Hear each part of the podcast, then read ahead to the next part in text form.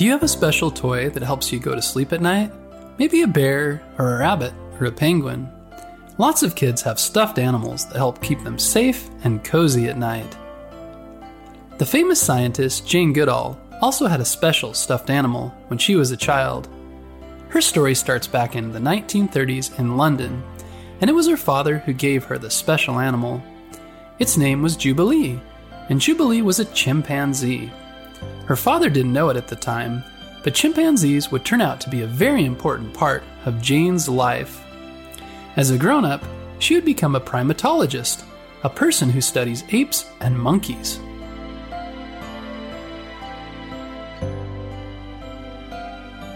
Growing up, Jane was obsessed with all kinds of animals, not just chimpanzees. When she was a toddler, she brought worms into her bed because she was curious about them Instead of getting mad when she found her daughter carefully watching her wriggly new friends, Jane's mother told her gently that worms couldn't survive inside and needed to be outside in the dirt. I don't know, but maybe this is what made her father think that she needed a special stuffed animal to sleep with. Living in the city, Jane didn't have a lot of opportunities to watch animals. That's why it was so exciting when she got to visit a relative's farm when she was four. At the farm, she was given the job of gathering eggs that the chickens had laid. Being a very curious child, Jane wanted to know how the hens laid their eggs. She watched them pecking around the yard, but they never laid eggs there. She watched them go into their henhouse, but couldn't really see them laying the eggs there either. She asked the grown ups in her family, but they wouldn't tell her either. So Jane hatched a plan. She knew that the chickens laid their eggs on a special nest in the henhouse, so she decided to go inside, watch quietly, and wait. So one morning, that's exactly what she did. She crawled into the henhouse, covered herself in hay, and sat in a dark corner. Then she waited and waited for hours. The grown ups had no idea where she was and became very worried. As the day wore on and Jane didn't come home, they started looking for her, calling her name as they walked all around the fields and the surrounding area. But still, Jane patiently waited and watched. Finally, late in the afternoon, her patience paid off. She saw a hen lay an egg. She burst out of the henhouse, hay stuck to her clothes and hair, shouting to her parents about her discovery. Fortunately, Jane's mother again saw things from her daughter's perspective. She sat down with Jane and listened while she told her all about her discovery how chickens lay eggs.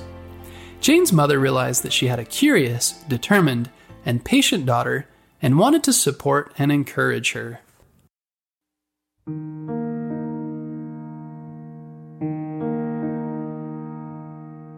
Inspired by the book Tarzan and the Apes, Jane decided at age 10 that she wanted to go to Africa to study animals and write books about them.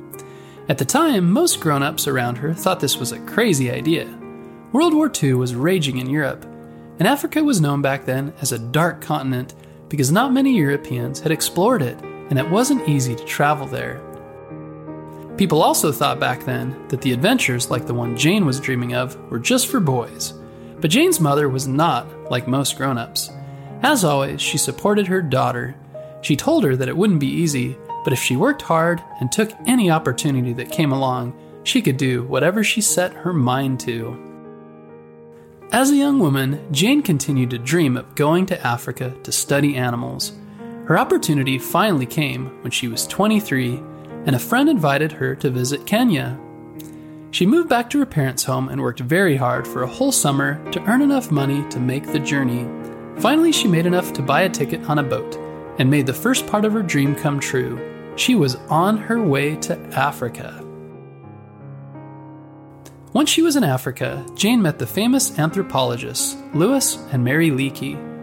Louis was impressed by Jane and hired her to work as his secretary in Tanzania, where he and his wife were doing their own research. After a few years, he sent Jane to the Gombe Preserve in Tanzania to study chimpanzees. The second part of Jane's dream was coming true. But it wasn't as simple as packing her bags and heading into the forest. As one of the first women in primatology, the British managers of the preserve thought that Jane wouldn't be safe as a young woman working in the wilderness. They insisted that she bring a chaperone or someone to look after her, even though she was a grown up who had lived by herself before. Jane's mother stepped forward once again to support her daughter and went with her to Gombe as she started her research.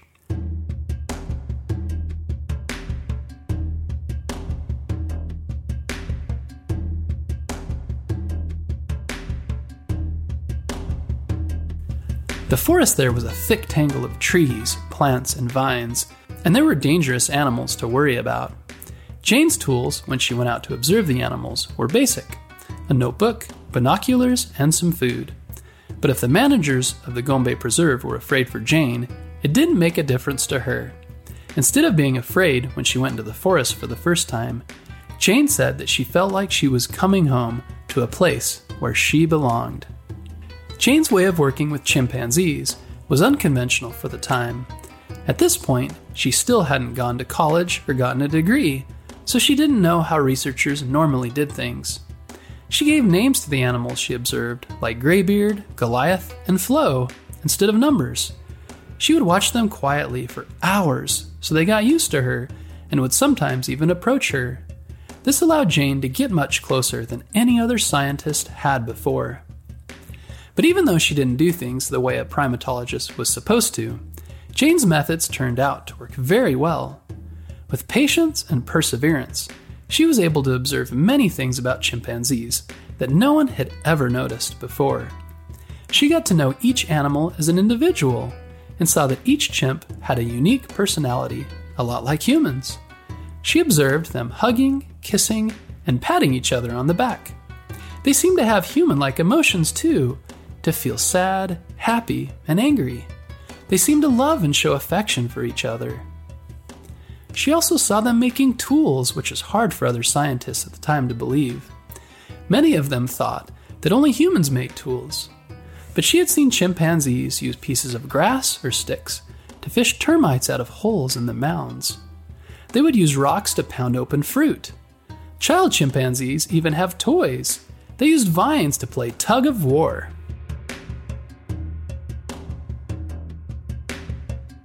After Jane had spent a few years observing chimpanzees at Gombe, Louis Leakey arranged for her to attend Cambridge University to earn a doctoral degree. So she went back to England for a while, but returned to Gombe to continue her work there afterwards.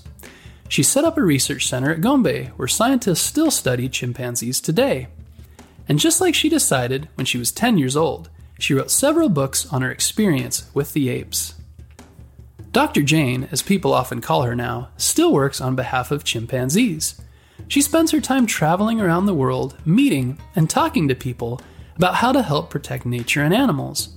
She loves speaking with young people, especially, and carries a stuffed monkey, not a chimp, with her everywhere she goes.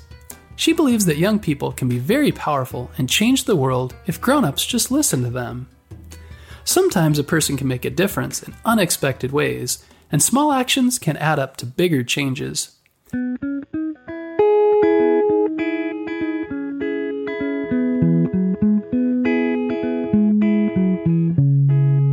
Dr. Jane used her patience and determination, quietly watching chimpanzees for hundreds of hours to learn things that no one else ever suspected.